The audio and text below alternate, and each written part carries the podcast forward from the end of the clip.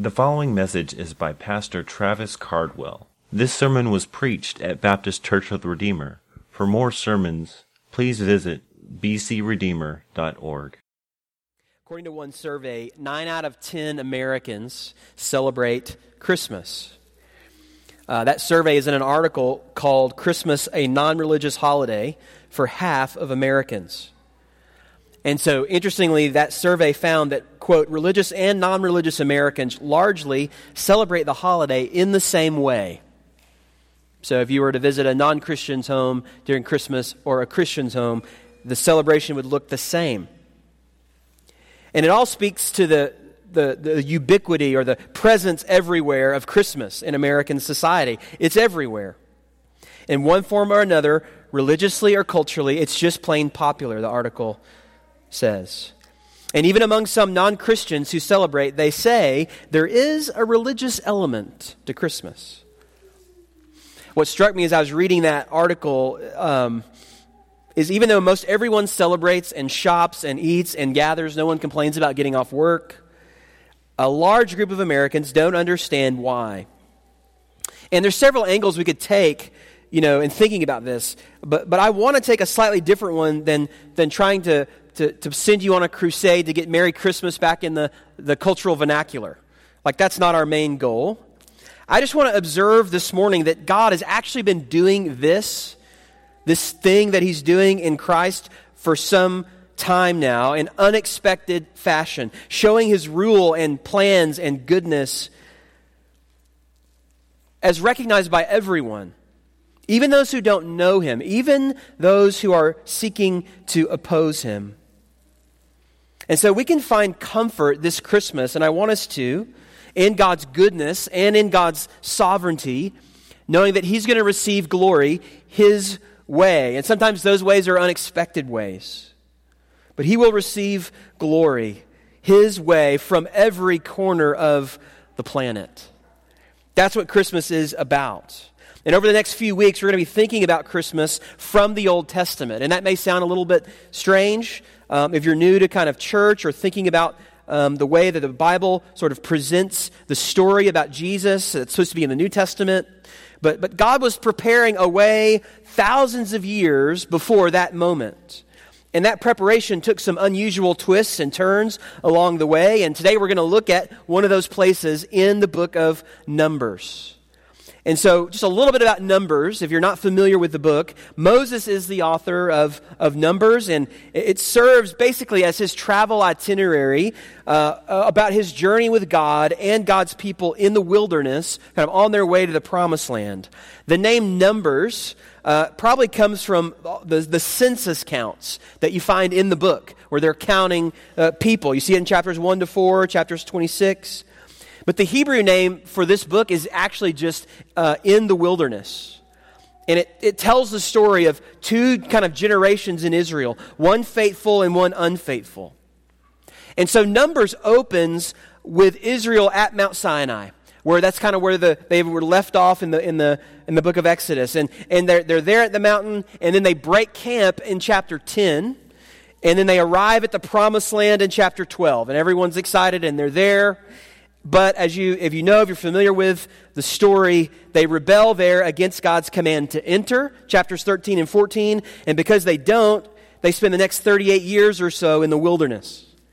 And then finally, they end up along the plains of Moab, which is just east of the promised land in chapter 22. And, and that's where they're going to remain until they receive the book of Deuteronomy. And that's actually where our story begins, the story that we're going to look at together this morning. Now you say, well, what does that have to do with Christmas? Well, it's in this section of Numbers that we see a pagan, someone who's not of the people of God, prophet or seer, who's been approached by a pagan king, not of the people of God, to curse the people of God.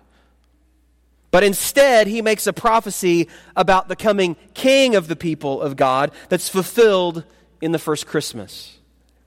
And so we're going to see in this story God's amazing sovereignty and his unchanging faithfulness and timeless power in fulfilling a very unexpected promise. And so if you're taking notes, I'm just going to I'm going to cover a good bit of Numbers 22 to 24. So you want to have your Bible open and we're going to look through some of those chapters together just to understand the context of this prophecy that I read there at the beginning. So if you're taking notes, the outline is in your bulletin. First, we're going to see an unlikely messenger. We're going to spend some time thinking about the one who speaks this message that we find in chapter 24. And then, secondly, we're going to think about the message itself, an unexpected message. And so I just pray that as we prepare our hearts to consider God's grace to us in the gospel, and especially in the incarnation, God becoming man,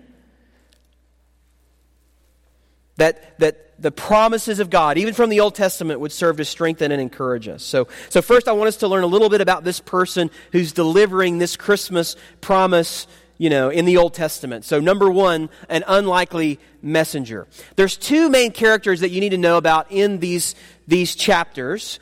Uh, the first is this guy named Balaam. And, and he is kind of, like I said, a pagan seer or prophet from Mesopotamia. And he's going to get paid by, or, or he's going to be offered to be paid by a pagan king to curse Israel because that king is threatened by Israel. Israel's going to come and, and conquer them. And Balaam is, he's a little bit complicated. So if you've studied this story before, you'll know that it's not, it's not real black and white at first look. Uh, he seems to be kind of a faithful prophet who speaks the word of, of God and only God's words. But if you look at the rest of the way the Bible speaks about Balaam, you can see it's, it's clearly in a negative light. Uh, he's someone the Bible says who's out for money. He's, he's a shady character. He's got a donkey who has higher moral standards than he does, who has more spiritual insight than he does. Uh, he's even listed in a few places as an enemy to Israel. So, so think about the book of Revelation, for example. John's writing to these churches in Revelation uh, 1 to 3, and in chapter 2, we read this. He's writing to the church at Pergamum. But I have a few things against you. You have some there who hold to the teaching of Balaam who taught Balak to, to put a stumbling block before the sons of Israel so that they might eat food sacrificed to idols and practice sexual immorality. So, a little bit of a behind the scenes look at this guy's kind of morality and his, his angle. And that's going to help us as we go through the story. And John mentioned there the other major character in our story.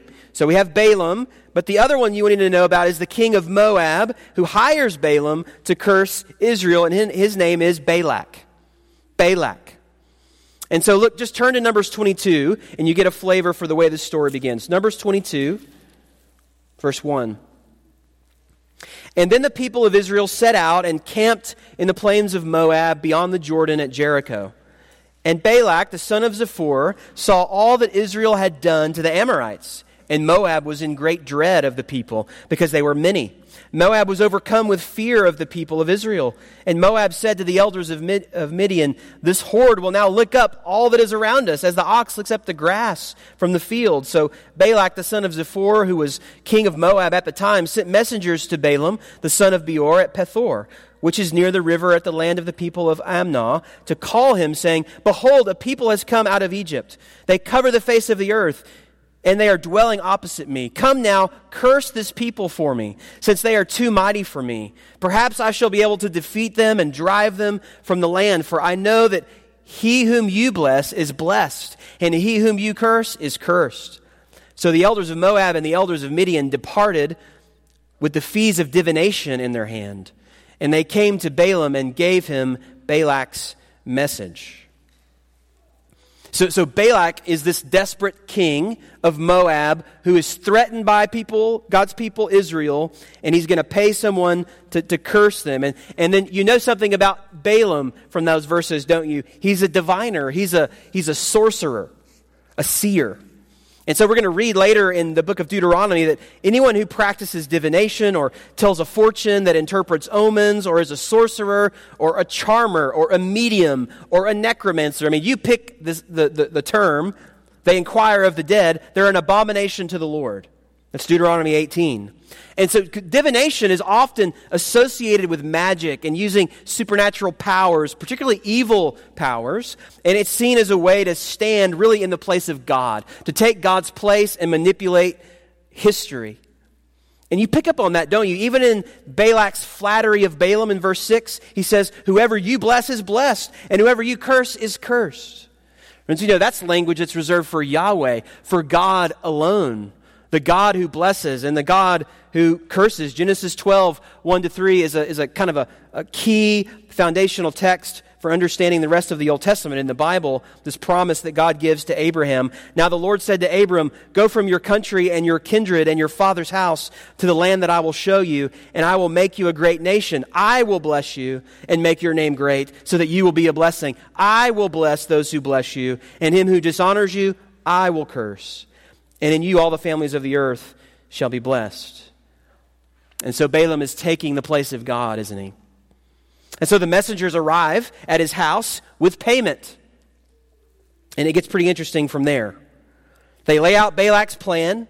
Balaam tells them to stay with him that night, and he's going to go inquire of the Lord. You see that in verse 8. And, and w- notice what he says there in verse 8. If, if you're looking at your Bible, it's the Lord in all capitals, capital L O R D, and that, that's Yahweh's personal name. And, and later, Balaam is going to even say, the Lord my God, verse 18. And so he's saying and giving the impression that he knows God. This is the true God of Israel, and he's in relationship with him. And as we read the story, we're going to see God indeed does speak to him. But the narrator consistently uses a more kind of generic term for God when he talks about God and Balaam talking together, just the term that means God. You see it again in, ver- in verse 9, verse 10, verse 12, verse 20. So I just think that's a little pointer for us to pick up on that that Balaam is being deceptive. He's saying to everyone else, I have a relationship with the one true God, but the narrator is saying, kind of using this more generic term, kind of the way Balaam might approach other spirits, kind of in the, in the spiritual realm. So, what does God say? Well, look down at verse 12. We're in Numbers 22, verse 12. God said to Balaam, You shall not go with them you shall not curse the people, for they are blessed. So Balaam rose in the morning and said to the princes of Balak, Go to your own land, for the Lord has refused to let me go with you. So the princes of Moab rose and went to Balak and said, Balaam refuses to come with us. Once again, Balak sent princes, more in number and more honorable than these. And they came to Balaam and said to him, Thus says Balak the son of Zippor, Let nothing hinder you from coming to me. For I will surely do you great honor, and whatever you say to me, I will do. Come, curse this people for me.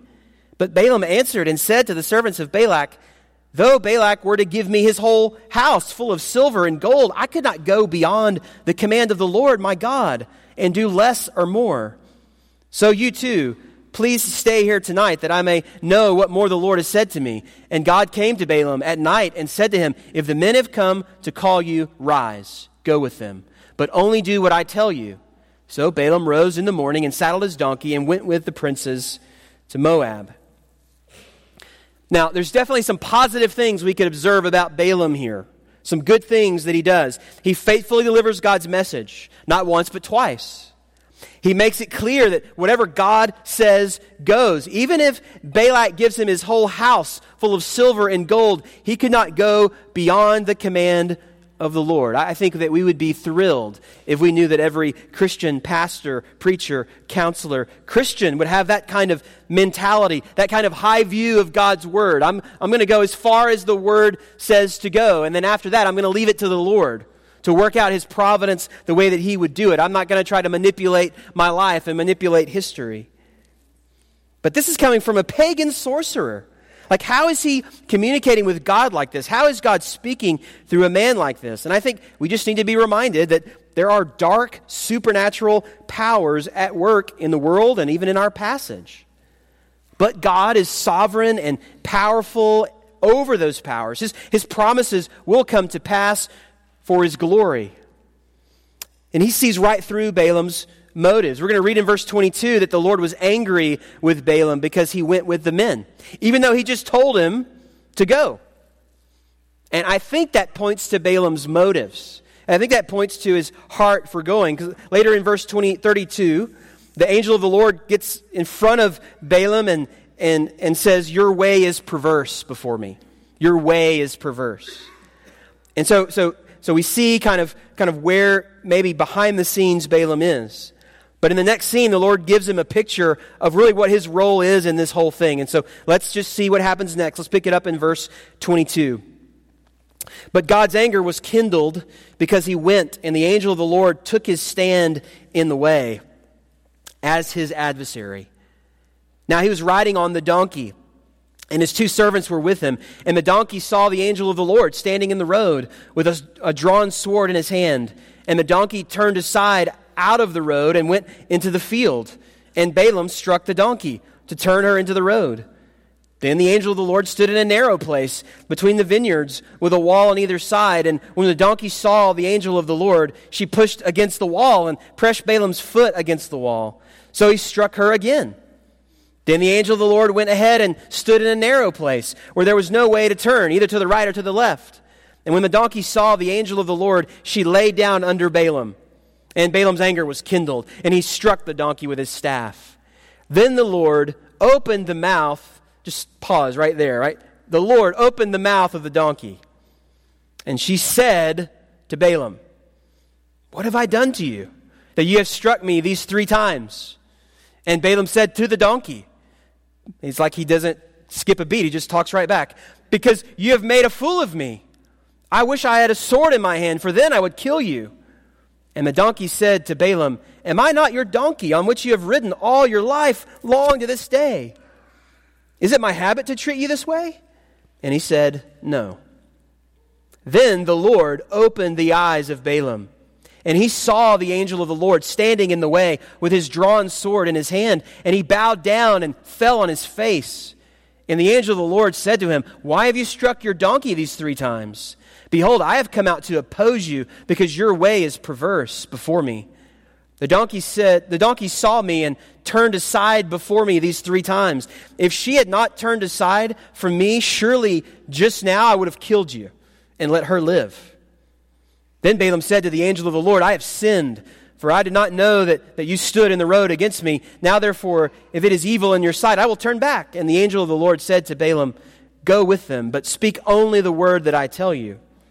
So Balaam went on with the princes of Balak. Interesting story. We see that the, the donkey, in some ways, is in some ways a picture of what Balaam should be. He should be a faithful servant to his master, faithful to his master's commands. He, he sees the angel of the Lord, fears him, saves Balaam's life. But really, I think what Balaam is seeing here is a, is a sense of what he's really like. He gets a sense of what it's like to have a, a disobedient servant, a donkey that would not do what he wanted him to do. He was making him out to be a fool, and Balaam threatened to kill him, which would be the, the, the penalty for, for disobeying the, these orders, and in some ways pronounces his own death sentence. This is, this is what he is sort of doing under God's command. So it's like a parable of what he's, what he's doing here. And I think there's lots of lessons we could learn from this story. I think one for sure is a lesson in humility. Like God is sovereign. God can use whoever he wants, whenever he wants, to carry out his purposes and will. He can use a donkey to preach his word. He can use a donkey to share the, the news that he wants to share. That's humbling for a pastor to hear. Those of us that might think too much of ourselves, too highly of ourselves, well, oh, you know, I'm, I'm pretty sophisticated and, and God kind of needs me to do these things. Well, no, actually, he can use a donkey. And we're reminded that we, we need to be incredibly dependent on God to reveal himself to us. If God doesn't open Balaam's eyes, he doesn't see this angel of the Lord that's about to kill him. We need to be reminded how dependent we are on God. We need to also see that Balaam, he's well thought of. He's, he's got a good reputation for being kind of religiously important and, and famous, but, but God is in opposition to him in all of that. Peter reminds us eh, later in his, his New Testament letter to, to the churches of Asia Minor that, that some, like Balaam, will come to the church. Some false teachers and blind guides. And Peter tells the church, you need to remember that God knows how to rescue the godly from trials. Don't, don't, don't resort to these wicked, underhanded ways. He says you should watch out for teachers that would have their hearts trained in greed and eyes that would be full of adultery. And then in verse 15, he says, They forsake the way, they have gone astray, they have followed the way of Balaam, the son of Beor, who loved gain from wrongdoing, but was rebuked for his own transgression. A speechless donkey spoke with a human voice and restrained the prophet's madness. So Balaam's motives are laid bare, they're exposed here. He's in this thing for gain for financial gain, gain for his reputation, and he's willing to do whatever it takes in the name of the Lord to get it. But even a man as powerful and deceptive as he is, is not above God. God always wins. God reigns. His message goes forward. He, he can't be manipulated. He can't be ultimately duped. Uh, you can't outrun God. You can't outrun away from God. And so Balaam's story, I just think, invites each of us this Christmas to examine our own motives, particularly as we find ourselves maybe in a just plug in and play routine of what Christmas is about, of what, what, what we're kind of exuding from our own lives. That we would not just be, be those that show things kind of from the outside, but really what's going on on the inside. What does God think of the path that we're walking on? What is God's opinion of the way that we're giving our life? What we're giving our life to? And think about your sin for a minute. You know, Balaam is, is, is in sin and about to be judged for his sin. He's only saved by the skin of his teeth by God's mercy through this miraculous speaking donkey. And what if there was an angel standing in your path?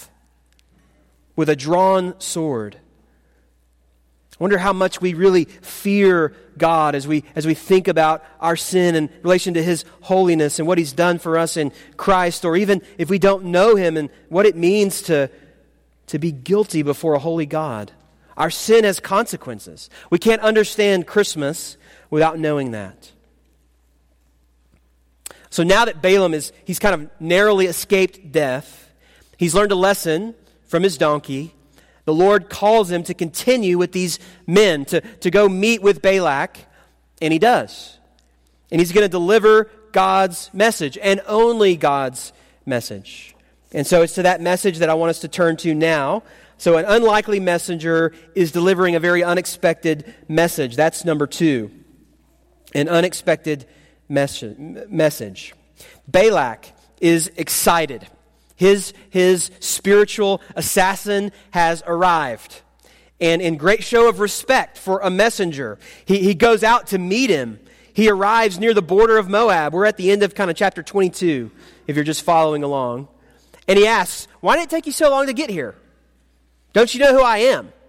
Don't you know what I can offer you, what I can give you? Anything you want, anything your heart desires will be yours if you'll only curse Israel. But I think this interaction with the donkey has, has had an impact on Balaam. Notice the way he responds to that kind of offer in verse 38. Balaam said to Balak, Behold, I have come to you. Have I now any power of my own to speak anything? The word that God puts in my mouth, that must I speak. So he and Balak depart together. And the next day, the king brings his, his prophet out to this special place where he can only look and see the fringes of the people of, of Israel. And he wants to give him kind of a good angle to sort of throw out his curses. And Balaam asks Balak to build him seven altars and prepare seven bulls and rams for sacrifice. And when he does that, he's going to go and see if he can meet with God. And he's going to do this multiple times. There's really seven messages or oracles or prophecies that Balaam gives in the, up to the end of chapter 24. We're not going to look at all of them. But the first that he gives is there in verse 7 of chapter 23. So look with me there, chapter 23, verse 7. And Balaam took up his discourse. So this is after he's gone to kind of meet with God and, and the sacrifices have been made and God's given him a word. And this is what he says From Aram Balak has brought me, the king of Moab from the eastern mountains. Come, curse Jacob for me, and come denounce Israel. How can I curse whom God has not cursed? How can I denounce whom the Lord has not denounced? For from the top of the crags I see him. From the hills I behold him. Behold, a people dwelling alone, and not counting itself among the nations. Who can count the dust of Jacob, or number the fourth part of Israel?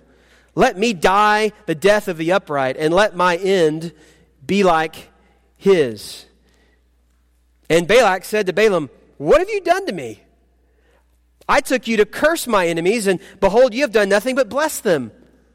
And he answered and said, Must I not take care to speak what the Lord puts in my mouth? So there you go. Balaam is not sovereign over blessing and cursing. And Balak is not too happy about this. And Balaam has done this. He's, he's instead of cursing, he's, he's highlighted or blessed the people we see their evidence of God's promise to Abraham back in chapter 12 already coming to fruition in their big, great numbers. And to show that they are distinct, they're special among all the nations, he blesses Israel. But Balak is not going to be deterred so easily. Maybe another location would produce a better result, another angle. And so the same scenario is repeated again later in chapter 23 altars, bulls, goats, sacrifices. Pick it up in verse 18. This is what God tells him to say. Balaam took up his discourse and said, Rise, Balak, and hear. Give ear to me, O son of Zippor. God is not man that he should lie, or a son of man that he should change his mind. He has said, and will he not do it? Or he has spoken, and will he not fulfill it? Behold, I received a command to bless. He has blessed, and I cannot revoke it. He has not beheld misfortune in Jacob, nor has he seen trouble in Israel. The Lord their God is with them, and the shout of a king is among them. God brings them out of Egypt and is for them like the horns of a wild ox. For there is no enchantment against Jacob, no divination against Israel. Now it shall be said of Jacob and Israel, What has God wrought? Behold, a people as a lioness that rises up, and a lion it lifts itself. It does not lie down until it has devoured the prey and drunk the blood of the slain. Balak is receiving an education on who the one God is. He is not like a man who can be manipulated or who would change his mind.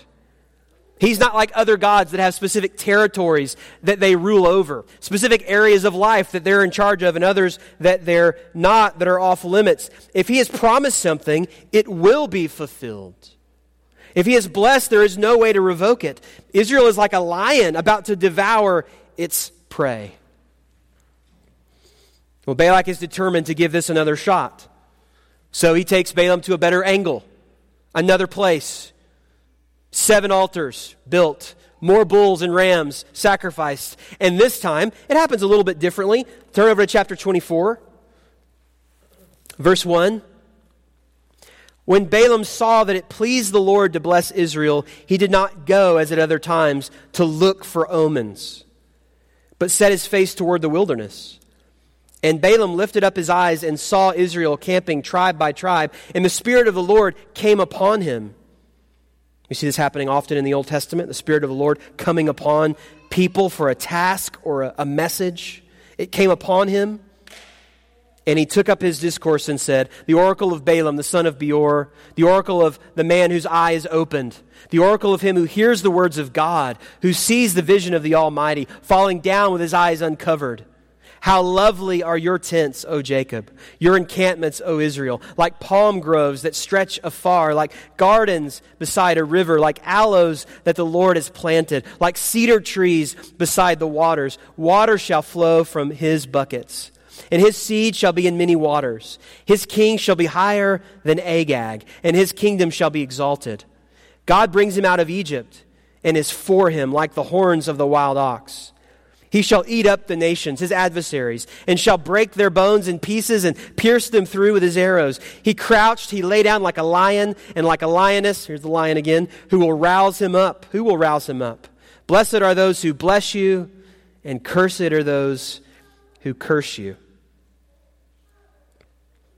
So, from cursing them, Balaam has now blessed God's people for the third time. Reminding Balak of their great numbers, God's great favor, their great strength, God keeping his promise to them, God's presence with them. This is not what Balak signed up for. So he makes that really clear. His frustration comes out. Verse 10 Balak's anger was kindled against Balaam, and he struck his hands together. So he claps his hands together. And Balak says to Balaam, I called you to curse my enemies, and behold, you have blessed them these three times. Therefore I now flee, therefore now flee to your own place. I said, I will certainly honor you, but the Lord has held you back from honor. In other words, you're not getting paid. You're going to have to get, you know, the Lord will have to take care of you for what you've done. So the blessing of God rests on Israel. It protects them from all this cursing, from all the attack of her enemies. Balaam is not done. So Balak is done. But Balaam's next oracle is the last one that we're going to look at together. And he, he gives it, even though Balak doesn't want to hear it. He's like, before you go, just kind of a parting shot, Let's look not just at the present reality of Israel, but the future. And this is where kind of our focal point comes in as we're thinking about it this morning. Look at verse 15 again. And he took up his discourse and said, The oracle of Balaam, the son of Beor, the oracle of the man whose eye is opened, the oracle of him who hears the words of God and knows the knowledge of the Most High, he who sees the vision of the Almighty, falling down with his eyes uncovered. I see him, but not now. I behold him, but not near. A star shall come out of Jacob, and a scepter shall rise out of Israel. It shall crush the forehead of, forehead of Moab and break down all the sons of Sheth. Edom shall be dispossessed. Seir also, his enemies shall be dispossessed. Israel is doing valiantly. And one from Jacob shall exercise dominion and destroy the survivors of cities. The remaining oracles that he gives, which we won't look at, are against the Amalekites and the Kenites and the peoples of the west. But our focal point here, I just want us to look at these verses 15 to 17 and think about those references that maybe we're familiar with thinking about through Christmas or, or even thinking about the story. The, the scepter and, and the star both point to royalty. You know, a ruler's scepter and the, the star associated with the king. So, so in the future, Balaam sees a king that will come out of Jacob, out of Israel. So a male Israelite whose coming is going to be associated with the arrival of a star and the rising of a scepter. And this king is going to defeat God's enemies. He's going to defeat Moab. But the language that he uses isn't just general language of defeat. He's going to notice crush the forehead of Moab. Not only does that point to, to Balak's defeat, but a greater defeat, I think, of a greater, more deceptive enemy. And I think this looks past even to the Davidic king, even David that would come out of Israel, a man after God's own heart, who would slay his enemies on the forehead.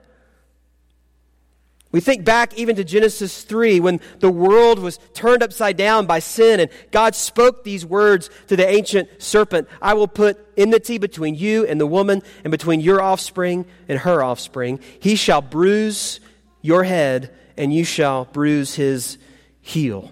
That word bruise could be translated crush as well. So you have here a connection between the blessing of Abraham in Genesis 12 and the seed of the woman crushing the serpent's head in Genesis 3.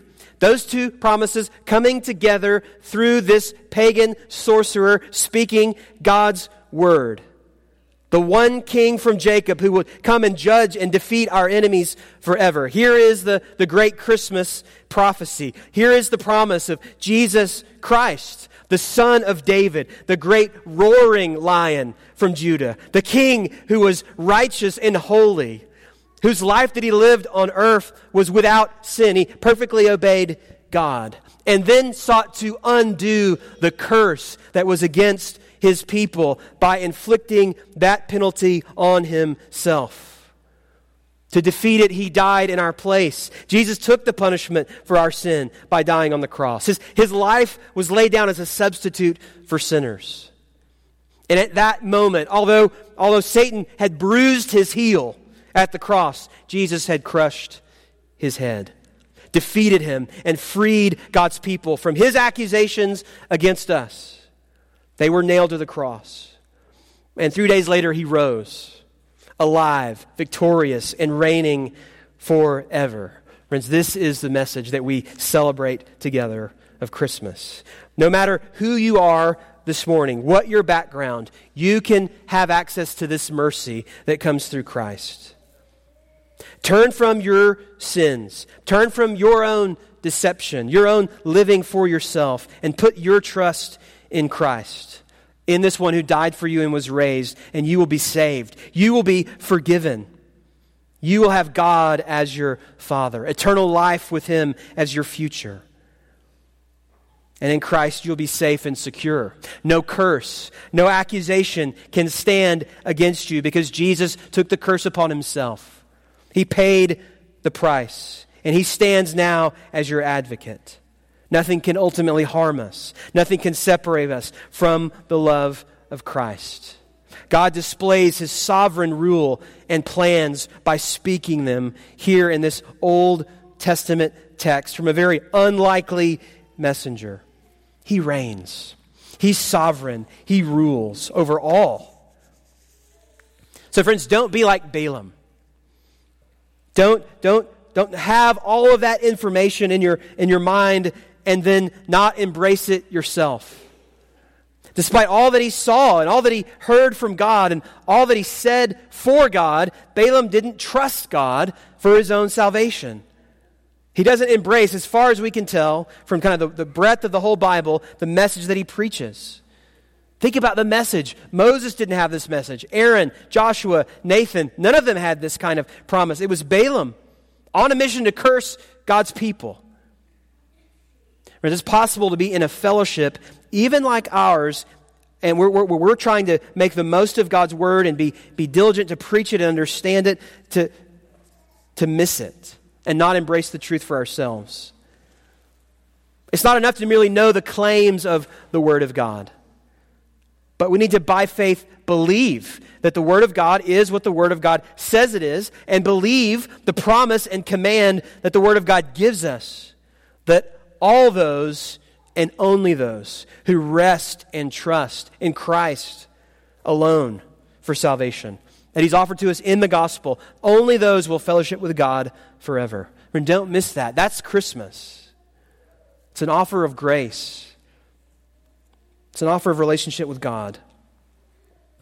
And we know the way the story moves into the New Testament. Matthew records it this way Matthew 2, chapter 1. Now, after Jesus was born in Bethlehem of Judea in the days of Herod the king, behold, wise men from the east came to Jerusalem, saying, where is he who has been born King of the Jews? For we saw his star when it rose and have come to worship him. Again, we see pagan kings, maybe seers, wise men, involved in making known God's promised king. They had seen the star. Matthew's telling us that the prophecy of that pagan prophet Balaam had been understood by these wise men from the east, and some 1400 years later, he's here, and they're there. And all the blessings of Abraham, and the, the promises of the seed of the woman, and the defeat of our enemies, and Balaam's prophetic words are fulfilled in this baby. So, yes, there might be a religious element to Christmas after all. God became man to dwell with us, to die for us, to save us. Friend, have you responded to that joyful, good news? Turn from your sins, put your trust in Christ, follow him as your king. Let's pray as we close.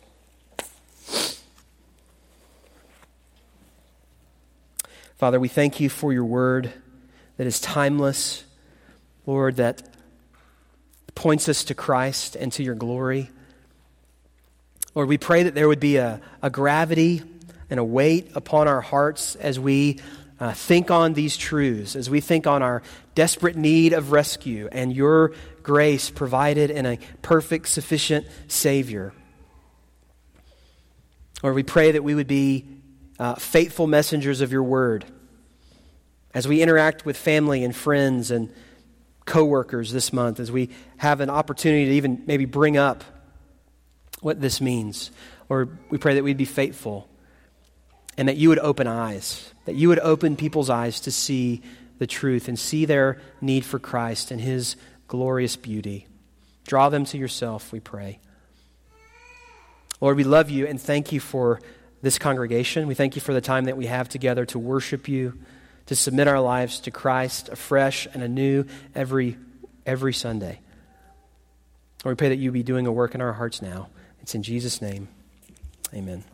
For the glory of God, Baptist Church of the Redeemer seeks to obey Christ in the Great Commission task of making disciples by the power of the Holy Spirit. You can find out about us at our website, bcredeemer.org.